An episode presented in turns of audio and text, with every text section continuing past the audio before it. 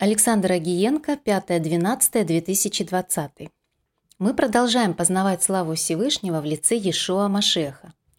И сегодня мы разбираем недельную главу Вайшлах 5781 года «И послал». Название проповеди «Умножается Амашехом утешение наше». Приближается праздник Ханука, и мы понимаем, что совсем не случайно глава Вайшлах читается накануне этого праздника – когда мы смотрим на события, которые предшествовали празднику Ханука, то мы видим, что чудо, которое совершил Всевышний при освящении храма в Иерусалиме, на самом деле было как печать на то чудо, которое произошло до этого в самом народе Израиля.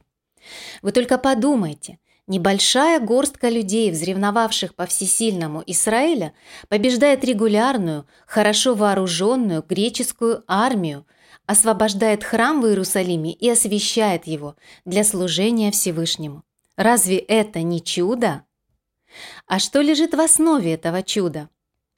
В основе этого чуда лежит верность человека Слову Всевышнего и упование на Него. Другими словами, видимое чудо приходит в этот мир именно через внутреннюю победу над собой, когда мы выбираем остаться верными Его Слову, отказываясь от своих страхов и сомнений.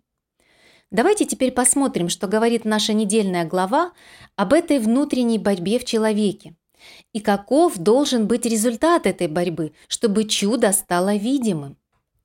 В предыдущей недельной главе мы читали о том, как Всевышний очень явным образом защитил Якова от его дяди Лавана, когда тот хотел сделать ему зло. И вот наша недельная глава начинается с того, что Якову снова грозит опасность. Навстречу ему идет его брат Исав, и с ним 400 человек. У Якова нет армии, он человек шатров. Он отец большой семьи и все время тяжело работал за своих жен и за свои стада. Исав же человек, который живет мечом. Он все это время проводил в войнах, и, понятное дело, его люди тоже хорошие воины и все хорошо вооружены. И никто не знает, с каким намерением Исав вышел на встречу с Яковом. И Тора нам об этом ничего не говорит. А это значит, что Якову предстоит пройти еще через одно испытание, и от того, как он пройдет через него, будет зависеть то, каков будет результат этой встречи. Давайте посмотрим, что говорит нам Тора об этом, чтобы научиться тому, как нам бороться со своими страхами и давать в себе место всесильному. Читаем Бытие, 32 глава, с 6 по 8 стих. «И возвратились вестники к Якову и сказали, «Мы ходили к брату твоему Исаву, он идет навстречу тебе, и с ним 400 человек». Яков очень испугался и смутился, и разделил людей, бывших с ним, и скот мелкий и крупный, и верблюдов, на два стана.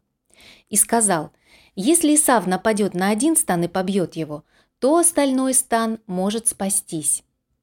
Когда Яков по велению Всевышнего уходит от Лавана, конечно же, он прекрасно понимает, что по его возвращении в обетованную землю ему снова придется встретиться со своим братом Исавом. 20 лет прошло с тех пор, как они виделись в последний раз.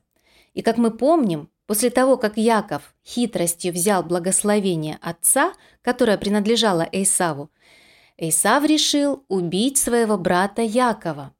И поэтому, несмотря на обещание Всевышнего быть с Яковом везде, куда бы он ни пошел, и сохранить его, Яков боится Исава. Он не знает, простил ли его Исав, и все его действия, о которых нам говорит Тора, направлены на то, чтобы подготовить эту встречу. Эта ситуация очень поучительна для нас.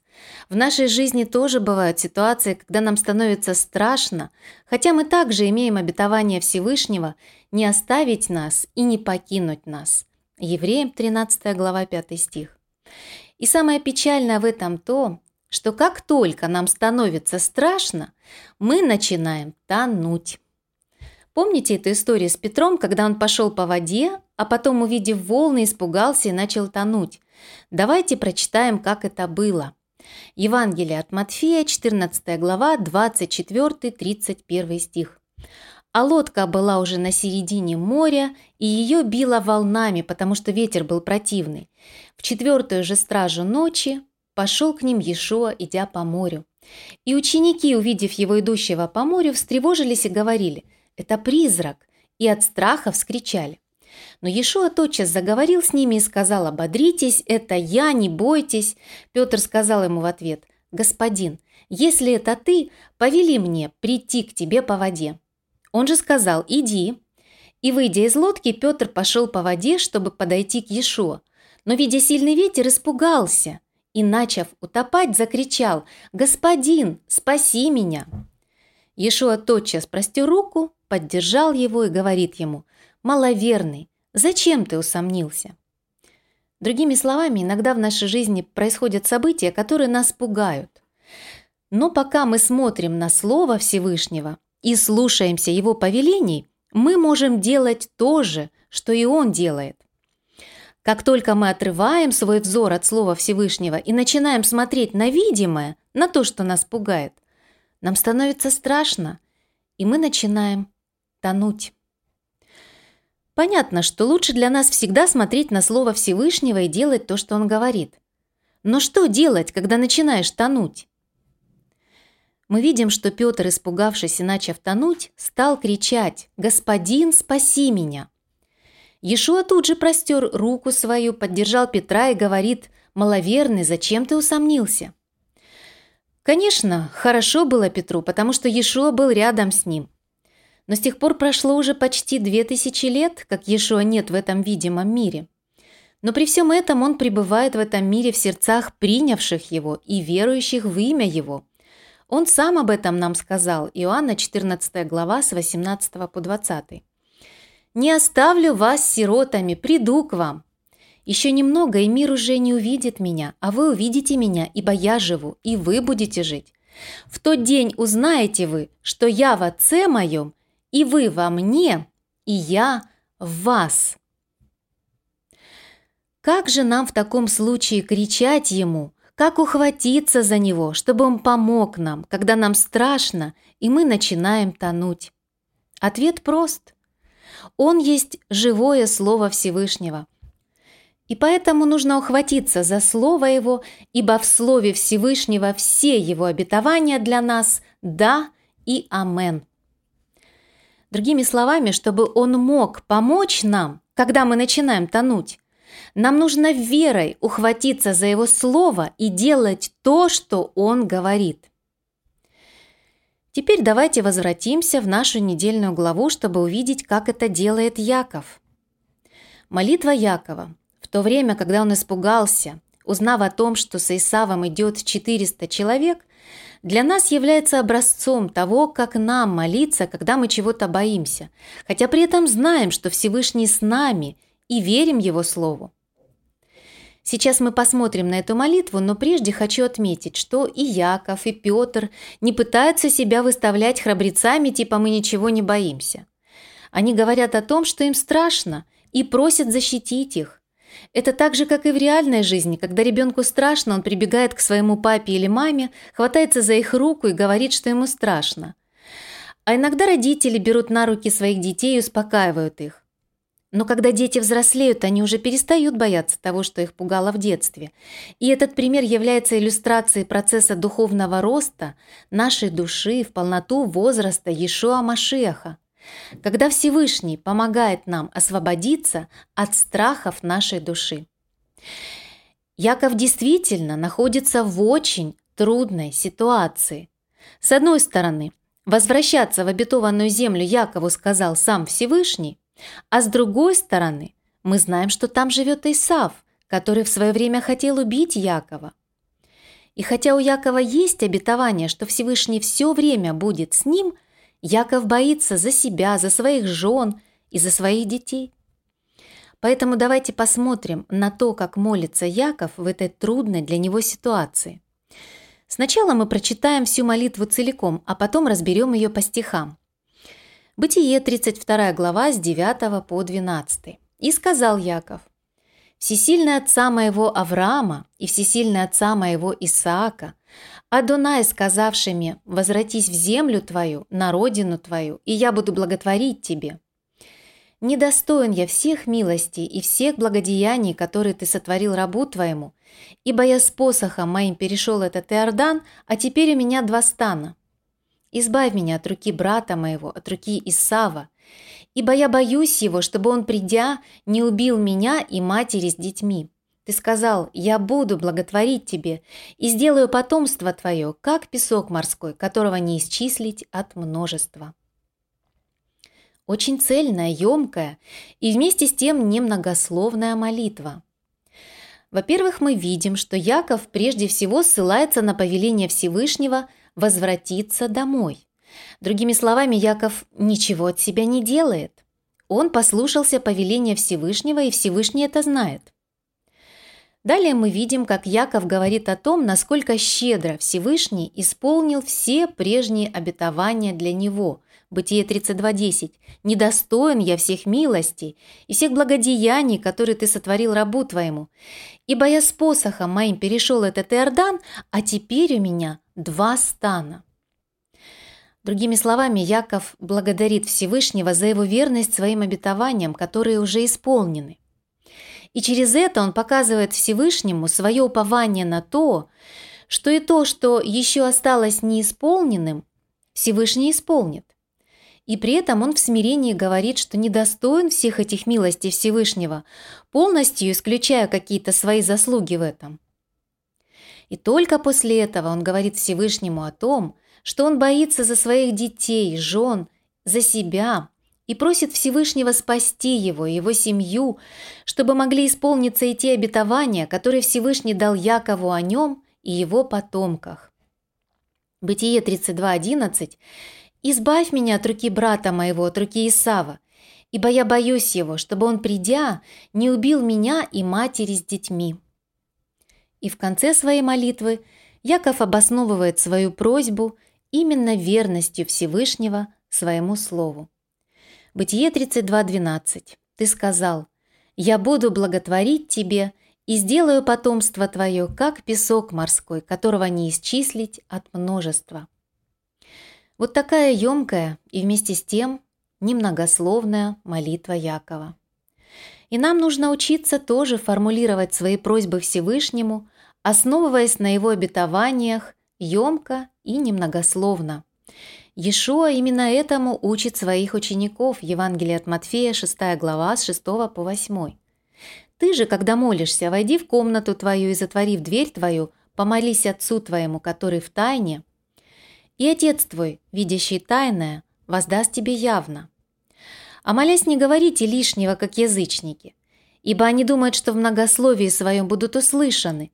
Не уподобляйтесь им, ибо знает Отец ваш, в чем вы имеете нужду прежде вашего прошения у Него.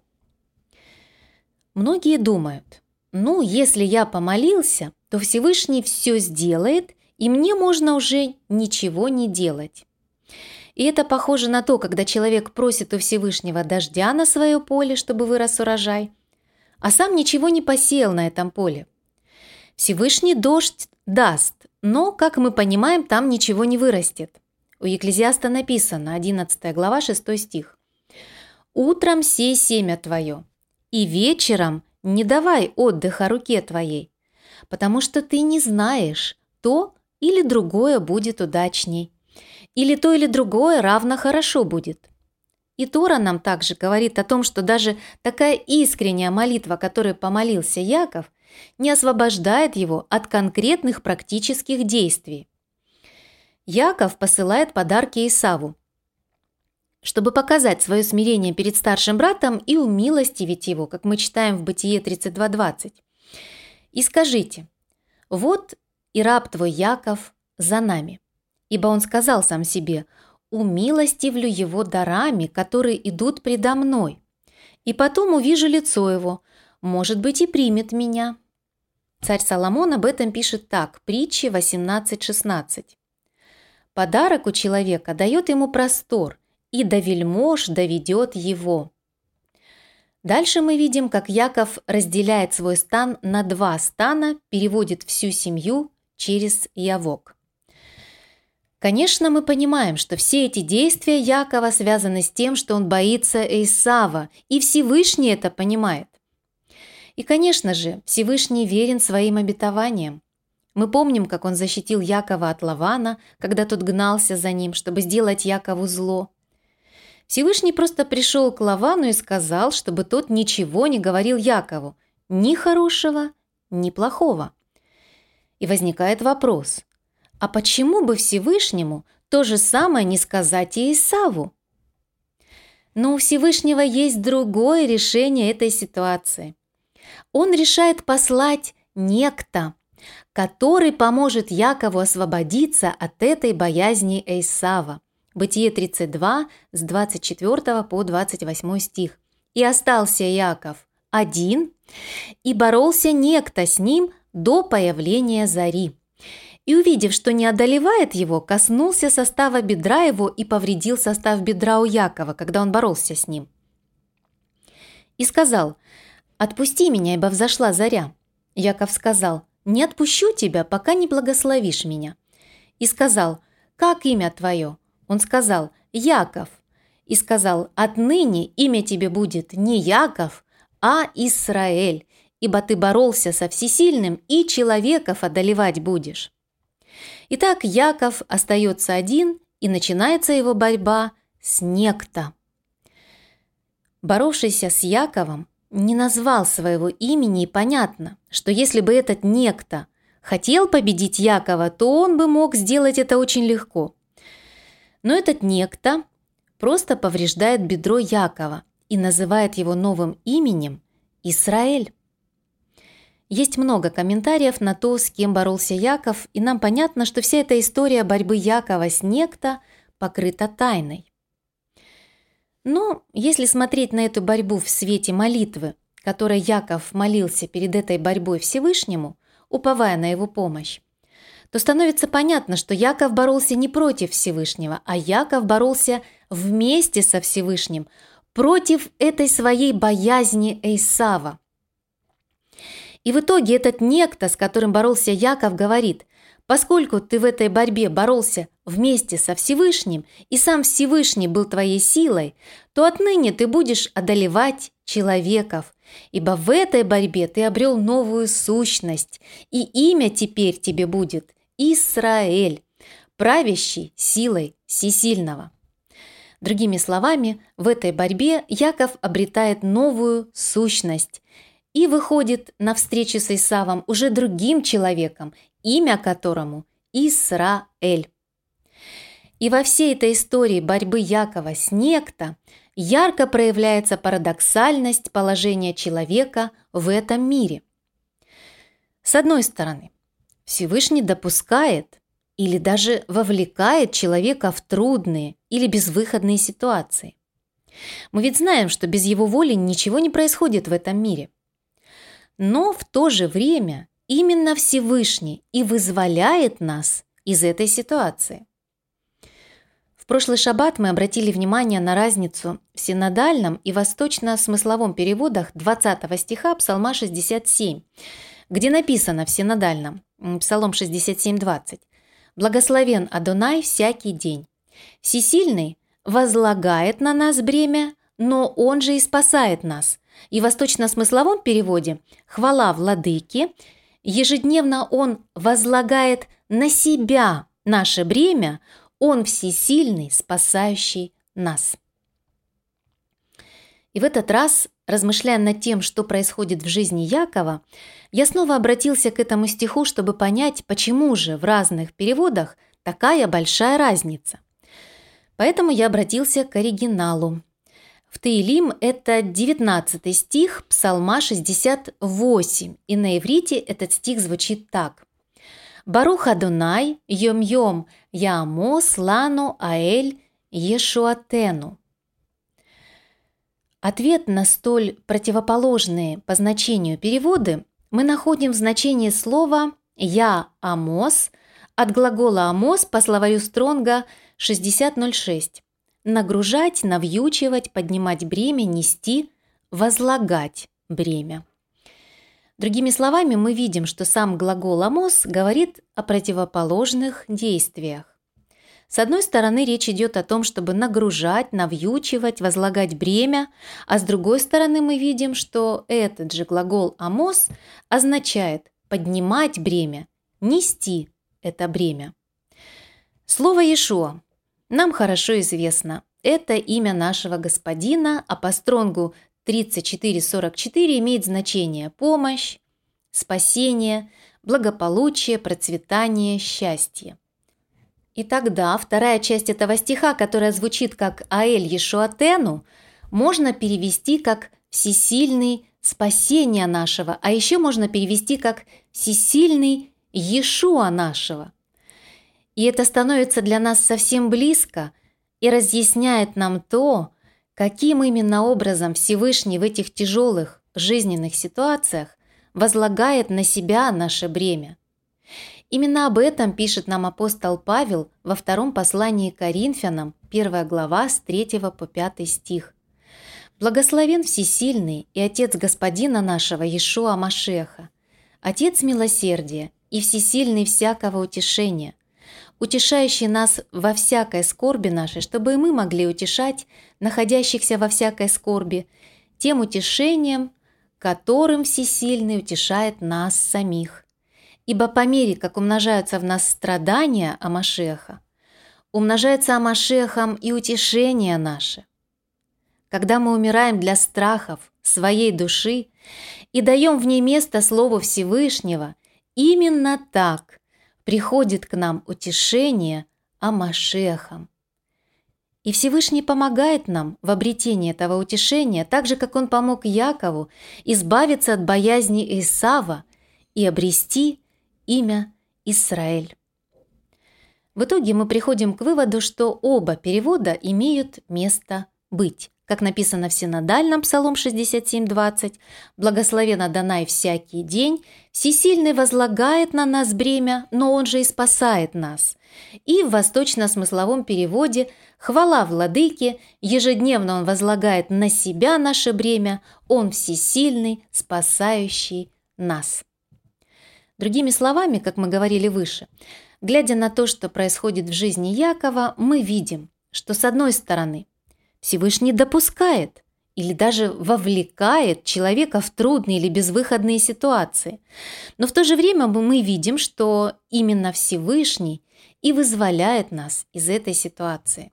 И можно было бы спросить, Всевышний, а зачем ты это делаешь? Почему ты допускаешь в нашу жизнь эти трудности? И ответ мы находим в нашей главе.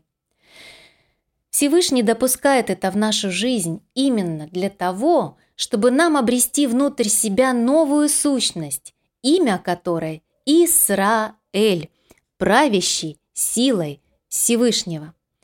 А мы знаем, что имя Исраэль – это имя Амашеха. Смотри, Исаия, 49 глава. Другими словами, в этом и заключается наш путь в полноту возраста Амашеха. И думается мне, что именно эта борьба Якова с некто помогла апостолу Павлу увидеть, как, проходя через страдания Машеха, верующие обретают утешение Амашехом, а по сути обретают имя Исраэль. Проповедь я так и назвал. Умножается Амашехом утешение наше. И если мы вдумаемся в суть молитвы «Отче наш», где мы говорим Матфея 6,13, «И не дай нам поддаться искушению», так написано в восточно-смысловом переводе, а мы молимся «Поддержи нас в искушении», но избавь нас от лукавого, ибо Твое есть царство и сила и слава во веки. Амен. То по сути получается, что мы просим Всевышнего именно о том, чтобы Он помог нам преодолеть эти искушения, которые посылаются нам для испытания, чтобы нам обрести внутрь себя природу Иешуа Амашеха.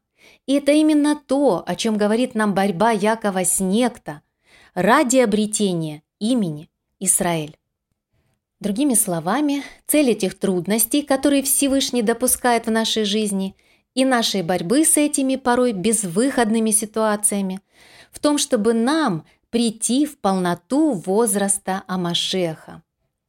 И как мы видим, самое главное в этой борьбе, чтобы нам бороться вместе со Всевышним, Его силой. И именно поэтому нам всякий день нужно искать лица Всевышнего, чтобы бороться его силой, как написано в Псалме 104, 4 стих, «Ищите Адоная и силы его, ищите лица его всегда». В заключении давайте прочитаем, что говорят нам апостолы об этой борьбе.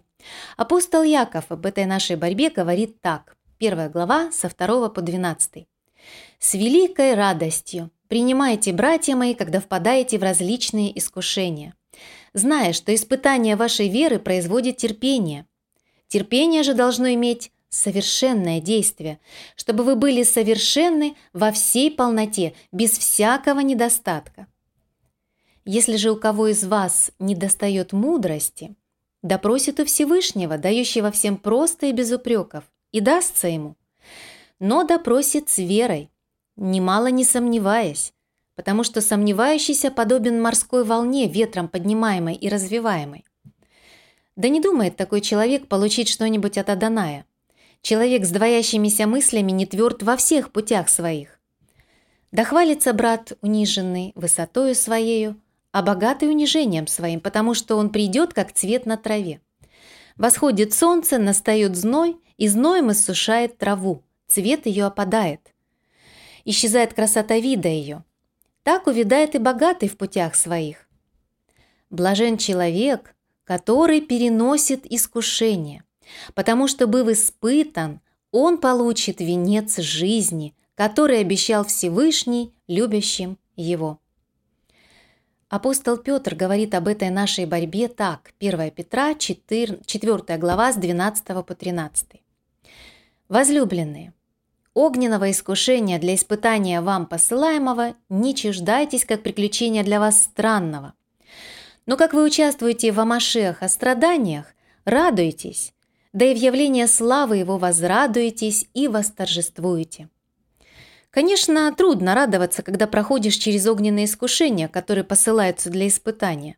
Душа плачет от вопиющей несправедливости, не может успокоиться.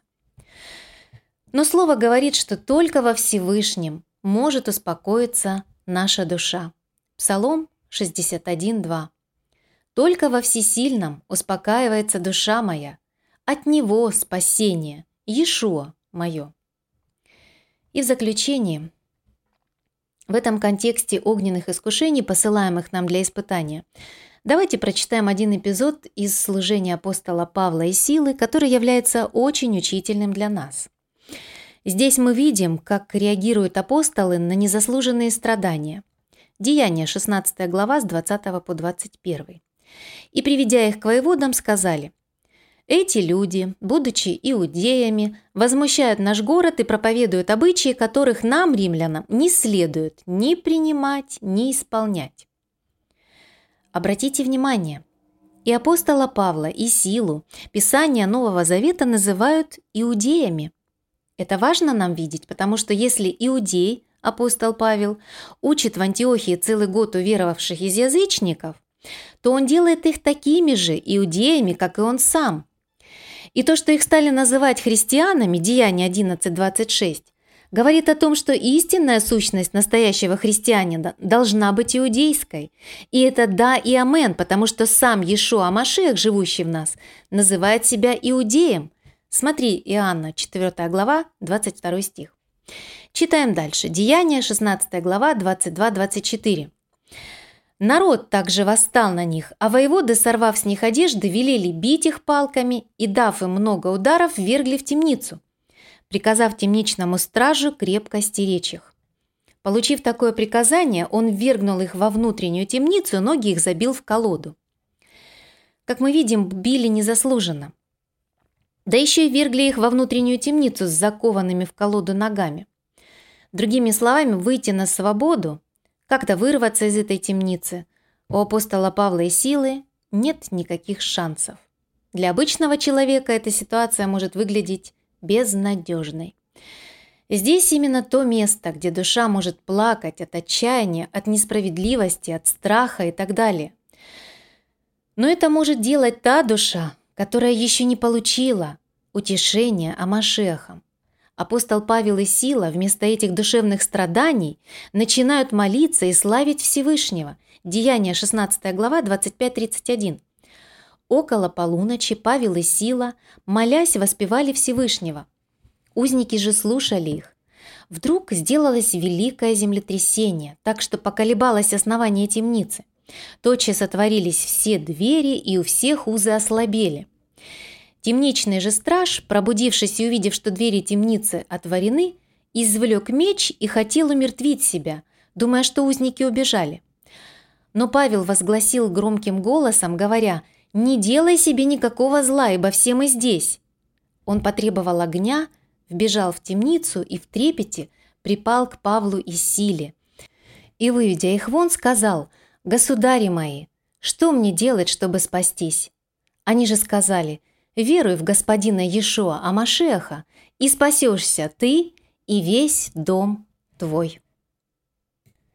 Вот здесь мы видим, как апостол Павел и Сила, после того, как их избили и бросили в темницу, вместо того, чтобы жаловаться Всевышнему на то, что с ними поступили несправедливо, начинают молиться и славить Его, и через это приходит не только их освобождение из темницы, но и приходит спасение к тем, кто до этого противились воле Всевышнего. Да поможет нам Всевышний славить Его во всякое время, оставаясь в уповании и доверии Ему, благодаря Его за все. И пусть через это наше упование на Него приходит спасение ко многим, которые сейчас противятся воле Его. Амен.